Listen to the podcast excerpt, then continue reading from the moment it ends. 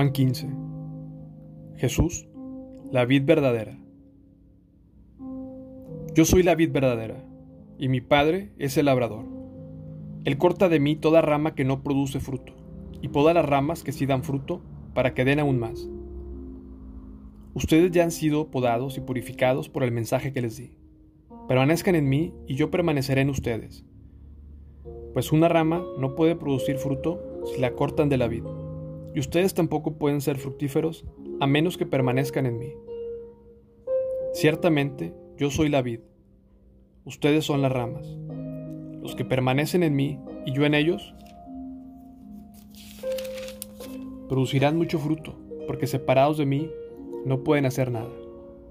El que no permanece en mí es desechado como rama inútil y seca.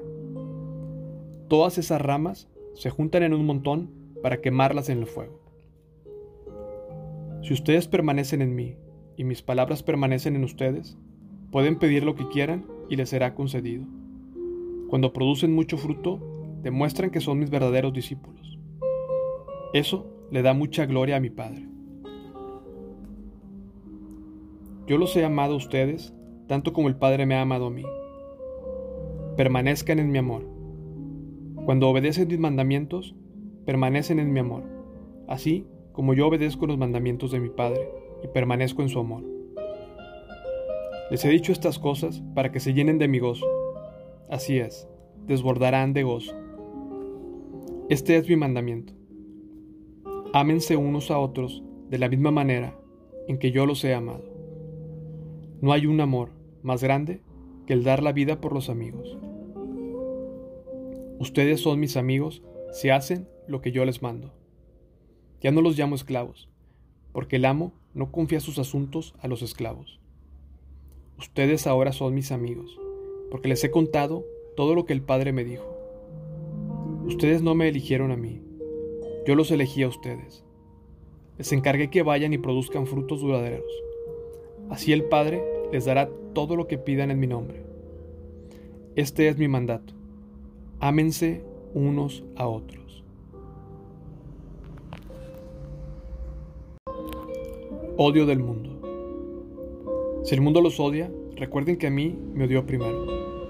Si pertenecieran al mundo, el mundo los amaría como uno de los suyos. Pero ustedes ya no forman parte del mundo.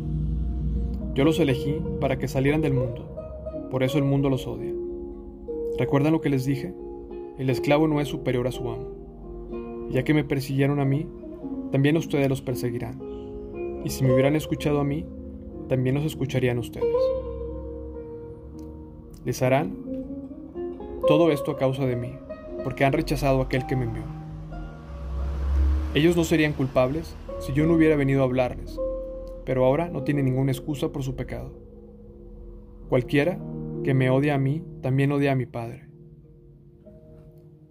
Si yo no hubiera hecho entre ellos esas señales tan milagrosas que nadie más podría hacer, no serían culpables. Pero la verdad es que vieron todo lo que hice y aún así nos siguen odiando a mí y a mi Padre.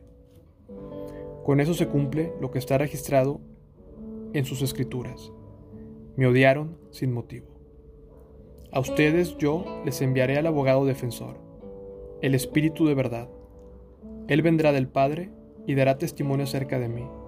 Y también ustedes deben dar testimonio de mí porque han estado conmigo desde el principio de mi ministerio.